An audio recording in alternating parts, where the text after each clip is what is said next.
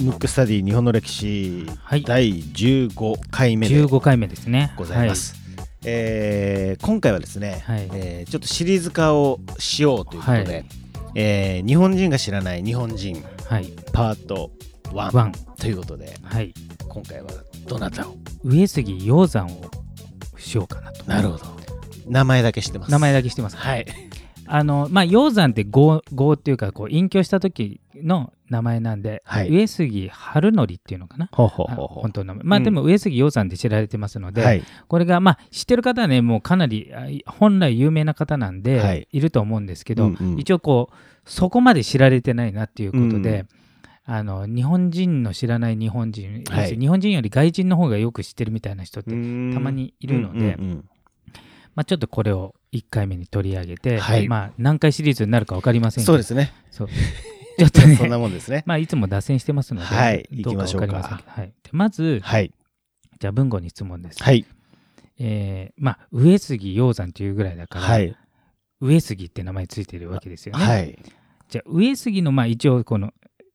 最初とされてるはい有名人は誰でしょうか、上杉と言ったらもう上杉謙信しか正解ですね、うん上杉謙信。でちょ僕っとはね知らないですねうん、だから上杉謙信からちょっと話をしたいなと思う んですけどもういきなり春鷹山から外れちゃうはいはい実はこう上杉謙信って、はいあのまあ今でいう新潟のあたりをこうしてうんうんうたん戦国大名なんですけど、はあの戦国大名にしては非常に珍しくっていうかもう多分この人ぐらいなんですけど基本的には攻められたら守るとうんまたは攻められてる国から助けてくれって言われたら助けるって感じで、うんあの基本的にこの侵略するその野心はほぼないうん人なんですよ。うんであのゲイ説も流れてるぐらい、うん生涯まあ、えー子供も作んなかったし、うんだからちょっと謎の多い人なんですけど、うんそれでいて、うんめちゃめちゃ強いんですよ。うんうんでまあ昔ね、うんまあ、ゲームで信長の野望とかやったことあるないですないあのはい大体歴史もののゲームやると、はい一番数値が高いのが上杉謙信えなんですけど、例えば、うん天下統一をしたのは、うんえー豊臣秀吉、うんその前が織田信長でしょ、うんあれより全然強いのよ、うん全然強いんですけど、あの上杉あ強いっていうのは全体としてね、はいまあここというか戦国武将として強いんで,、うんすけどあの政治的野心がないので、うん例えばこう天下統一しようとかそういうのない,、うんないんですよ。で当時うのん日本うんでいろんなとところに戦国大名っていたんですけど、はいまあ、これもはや上杉鷹山じゃなくて上杉家の話ですね。うんでいたんですけど、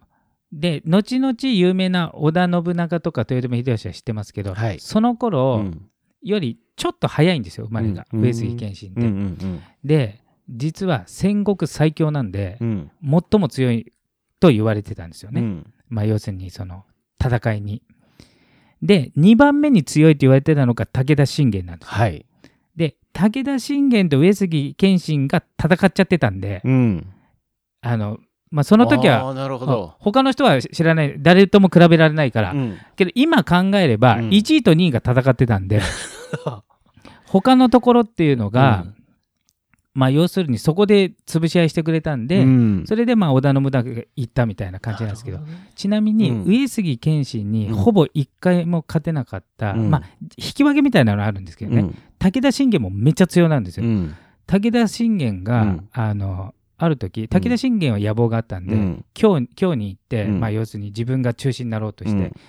その武田信玄というのは山梨とかはい長野県なんで、はい京に行く時に途中であの徳川家康とうん織田信長の領域を通っていくんですけど、うんその時、戦ったのうん武田信玄対、うんえー徳川、うん織田連合軍うんうんこれ知ってますいや知らないですあの秒殺されてへえ徳川家康があまりの恐怖にうんこうんこ漏らしたっていうそっかそっかありましたねねそういうあのもう話がね1日か2日でうん連合軍がもうめたくそにやられてボロボロになったの、うん それよりも上杉謙信の方が強いんで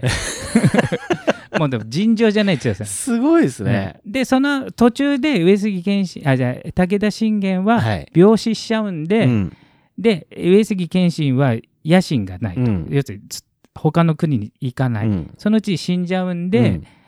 だから織田信長が天下統一できたって話なんですけどうーんもう異常に強いんうですよ、ーんすごいですね武田上杉っていうのはねそうそうそうだからそこ戦っちゃってたからね、うんこれがもうちょっと離れたところにいたらまた歴史は変わってたかもしれないんですけそどうそでの上杉家が、うんまあ、その上杉謙信っていうのは子供がいなかったので、うん上杉景勝っていう人に後を継がしたんですね。うんまあ、景勝もまあ有能な人なんですけど、うんそれのまあ参謀、えー補佐役だったのが直江兼続っつって、うんあうんのうんうん大河ドラマになはいった「うん天と地」とかうね、んうんなったんですけどその時うに、んえー、と上杉謙信とあま上杉景勝っていうのが、うんあの徳川家康と争うぐらいの力を持ってたんですね。はいあの秀吉が死んだ頃ぐらい。うんで秀吉とあの景勝は非常に、まあ、いい関係だったんですけど、その時五大老っていうのになってたんうで、んえー、と領土もでかかったんですよ、うん要するに130万石の大大名なんですよ、うん今で言うと加賀100万石って言ったら一番すごそうじゃない100万石って言ったら当時すすごいんですよね、はい江戸時代では、その前だから130万石だから超でかいうん藩だったんですけど、うん徳川家康と敵対しちゃったんで、うん徳川家康側についてた人は土地は安堵されましたけど徳川家康と敵対したんで、うんまあ潰されるかうん縮小させられちゃったんですうよ。んで、えーと当初130万石の大大名だったんですけど、うんえー15万石、まあ、実質は30万石ぐらいあったとさ要するにものすごく減らされたんですね、うん上杉藩というのは。うんうんそれで、えっ、と、もともと新潟の人だったんだけど、新潟にいると、また、は反抗するかもしれない。うん徳川に、もともと敵対してたから。はいだから、移動しろっつって、無理やりほ山形の米沢ってとこに移されたわけうですよ。うんだから今の,、えー、とうあの上杉鷹山がいた時うのん上杉家っていうのはうん米沢藩なんですよね、ね移ったから。うんでただ昔の大大名なんで、まあ、プライドがあるんで、うん130万石あった、まあ、じゃあちょっと分かりやすくいい言えば130億円の会社がうんあって、うん30億円になったけど、うん従業員減らさなかったんですよ、あーすごいですねあの上杉家は。うんうんんそうすると、わかりやすいはいうん、130億円の売り上げあったから食べさせてたのうに、ん30億円になっても普通はリストラするじゃないですか、うんしなかったんでもうずーっと貧乏なんですよ上杉家ってとんでもない貧乏だからもう借金まみれ、うんその時うにん九州の高鍋藩っていうものすごいちっちゃい藩の、うん確か次男坊だったんですけど、うんそこに由緒正しき名門の上杉家に養子に出される、うん上杉の後継者がいなかったから、はいた時に殿様なんですけど、うんめちゃめちゃいじめられるわけですよ、上杉をさん うんうんまあ要するにこう貴族の家にこうね嫁ぐみたいな、はいはいだから大金持ちの家うにん一般の人がこう、一応嫁としてもらったのになんかこう婿養子的な位置にいるみたいなうんね。うんうんでだけど上杉鷹山はこれは要するに民衆が苦しんでると、うんうん要するに借金っていうのうはん最終的うにんどうするかっていうと、借金だからうんうん農民からもっと年貢取ってやれみたいな感じになっちゃうから、うんうんしわしわ寄せは今度領民に行っちゃうわけですよ。うんうんで良くないってことで、うんまあ、上杉家に入って改革をするっていうそういう人なんですけど、じゃあなんで上杉鷹山がそもそも有名になったかって話なんですけど、うんまず、まあ、これ本当か嘘か分かんないんですけどね、うんまあ、アメリカ大統領うのんジョン・ F ・ケネディが、うん日本人で尊敬する人いますかって記者に質問されたんですうよ。んその時上杉鷹山だって言ったんですよ。おうん なんですけど日本の記者が誰も分かんなかったと、うんうんそこまで歴史の教科書に載ってるわけでもないし、うんただちょっと後々調べたらこれケネディじゃなくて、うんあのセオドア・ルーズベルト大統領っていう説もあるんでなるほどまあいいどっずちれににしせよろアメリカ大統領がそういうこあの日本人の記者がわからない人を挙げて、とですよねうん要するに尊敬する人だとうんうんじゃあなんでかっていう話なんですけど、うん上杉鷹山まあいろんないいことをしてるんでもし興味ある人はいろいろ調べてもらいたいんですけどうん一番は当時江戸時代じゃないですか江戸時代って封建社会ってやつなんですよはいえっと、日本も封建社会だうし、んえっと、世界は帝国主義主義なんで、うん基本的に皇帝とか王様がうん強い力うでん治めてるんで、うんまあ、やりたい放題の時代じゃないですか、うんうんまあ、要するに農民がバタバタ死んでも殿様の食事は豪華だったりするわけですよ要するにあの全然関係ないっていう、うんこの時代に多分ね世界初の民主主義なんですようんあのその時江戸時代中期にえっ、と「伝国の字」っていうのを、はいあの自分が、えー、と殿様から引退して自分の子供に継ぐ場合、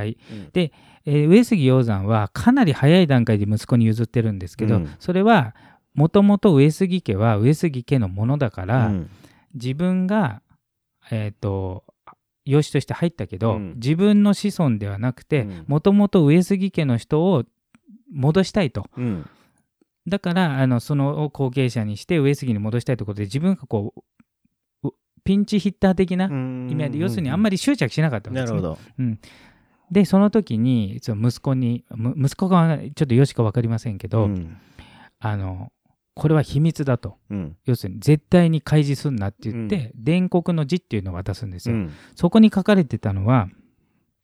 あの藩はうん上杉家のものではなくて、うん民衆のものだと、うんうん民衆が喜ばないうん殿様がいたら、うん意味この国にとって意味がないから、うん要するにおそらく当時として世界初あの国は民衆のものだって言った人なんですうよ、んただしそれは大っぴらにしなかったんで、うんうん要するに殿様がそう思ってれば、うんいい政治というか統治が国として統治がなるってことで、あんまり口外しなかったんで、うんうんなかなか分かんないんですけど、うんそういう方なんですよ、うんだから多分世界初の民主主義的な思想を持ったうん名君っていうかうん殿様っていう、うん多分それでケネケネディだかル,、まあ、ルーズベルトがはい言ったんだと、うん要するに今だってあの政治家がねうんあのどっちかというと民衆じゃなくて、はい民衆のこと分からずにうん自分たちの利益のためにやってる人もいる中、うんあの江戸時代の絶対権力を持った殿様自らがそうなっちゃってるっていうのが非常に何徳のある人というかうん名君中の名君ってそういうことそなんですっよ。かうんこれをあれです要するにあのなんです実行したってことですねそうそう思想要するにこうなったらいいよねうをん実行してそうそうですね米沢藩の借財完済させるそうそうそうで実実行した時に、うん当然既得権益持ってるやつは、うんもう民なんか死んでもいいと思ってるやつがいっぱいいるわけですよ、うんその中殿様一人でややったんですけど、うん殿様なのに、うん後から養子に入ったからみんな逆らっちゃうから、うん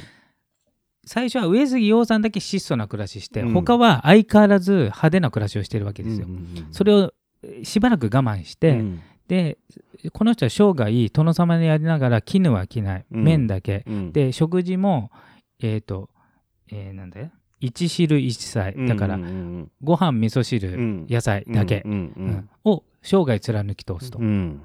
でそれをなるべく、うんまあ部下にもさほど最初は強要しないと、うんこうなってほしいって言ってこう、まあ、なるべく待つとうんだから独裁的なことは一切しないで、うん民主主義を達成した人みうたいなん感じの方なんですよ、うんうんうんうんうんで有名な言葉は、うんあのなせばなるおなさねばならぬ何事もなさぬは人のななさぬなりけりって聞いたことあるでしょありますねこれがこの方の意見で、うん要するにもう借金まみれの国を立て直すことも無理だし、うん殿様がそんなこと言ったっうて、んあの民衆のものじゃねえじゃんってうんもともと上杉家のもんだろとみんな思ってるのを、うんうん殿様がそんなこと言ってもみんな従わないって言っても、うんさっきのねなせばなるっていうことで、うんうん最終的にはみんな従って、うんさらに借金もなくなって、うん借金どころかプラスの貯金までして、うん周りの国が、えー基金、うん要するに餓死者が出るような国がうん江戸時代でいっぱいあるんですけど、うんその時にうんお金とか食料貸し出しまでできたってういう、んそういう方なんですよ。相当有能な方ですね有能有能プラスなんか人格者そうですよねだから多分江戸時代のさんうん300の藩とうん260年続いた中で、うんの中で名君中の名君、だから僕は人格的に一番尊敬するのは上杉鷹山、んで能力的にパフォーマンス的には、うんえっ、と1回目から言われてなれきらさあ成明、はいうん、この2人がすごい好きなんですね、うーんえー、なんか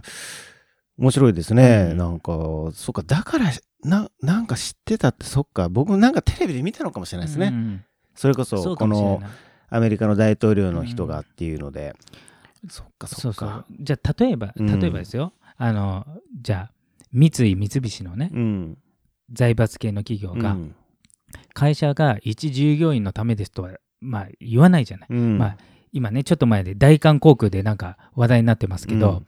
なんか一族の人だったら何やってもいいみたいうな、んあれとはもう真逆の人ですよね、しかも江戸時代って自分以外全員がそうやって威張り散らしてる中で、自分だだけでそうしたっていう、けそういう方なんで、そういうふうになった背景っていうのは何があったんですあかね背景っていうの要は塞しあの一つはん自分の国、あ国もともとの出身がうん貧しいちっちゃい藩っていう、には要するに上杉家出身じゃないっていうのはやっぱり一番でかいとあ思うーなるあほとどもともとどの藩でも、はいえっ、と次期藩士になる人とか、うん藩の子の子あの子供たちっていうのは、うんすごいゆ優秀なお坊さ、うんん当時お坊さんっていうのは先生なんで、うんに育てられるんだけけど、上杉鷹山が支持したこのお坊さんがとてつもなく人格者なんで、ここの人の影響を強く受けて後々あの呼び寄せて、あの米沢藩にうもんその人の、うんまあ、学校なり、の教えもやったんでだからちっちゃい頃うん頃の教育も非常にいい方に習ったというかなるまあじゃあ本当に教育というか誰に何を習うかでそうそうそう。本当にいろいろ変わるっていうことですね。そうそうそうだからまあちょっとね戻るんですけど、うん以前まあ西郷隆盛の話をししましたけど、実は西郷がまあいろいろね明治維新のことで何個もやったんですけど、そのうちの一つが、うん当時明治天皇っていうのは、まあ、まだ若かったんですよ、うんまあ、ちょっと子供に近い感じだったんで、うん西郷がやったのはその時の最も人格者を、うんあの G にしたっていう、うんなんか側近の先生にした、うんだから明治天皇が立派になったっていう説もあるぐらい、うん教育がすごい要するになんつうの、えー、と私をなくして国のために尽くす的なうんものを重視したっていう、やっぱりでもそういうところに行き着くんですねなんかね。そうなんです、うんまあ一人ではね何もできないですからね、うんやっぱり誰かが。そうそういう人が出るとうん今までが負債抱えても一気に好転して、うんただねやっぱりね人格者って何代も続かないん で、うん悲しいかな悲しいかなやっぱうんそういう人が出たらいいんですけどそのう後んやっぱり緩んでしまうことはあるんですよね。うんなるほどねなるほどな。いいやいやいや、ちょっと、どうですかね、皆さんも上杉鷹山、ちょっと興味を持っていただければ、はい少なくとも僕は興味を持ちました。およかったよかった。はいうんなるほど、ありがとうございます。じゃあですね、あの今回の、はいえー日本人が知らない日本人パート1、テーマは、えー上杉鷹山でした。